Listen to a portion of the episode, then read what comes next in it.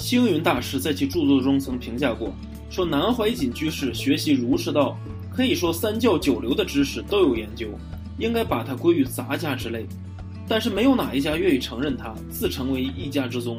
故宫博物院元老李时增撰文评价过南怀瑾为上下五千年，纵横十万里，经纶三大教，出入百家言。南怀瑾先生在台湾多所大学都有开课，政界名人如蒋纬国、王生、蒋彦士等人经常前往旁听。许多文化界与财经界的人士如李传宏、尹衍梁等也是他的弟子。在蒋经国去世后，南怀瑾再度回到台湾活动，成为李登辉的请益对象。李登辉曾经利用南怀瑾的人脉。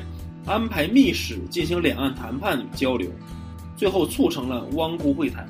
想要看到更多精彩的节目，欢迎订阅。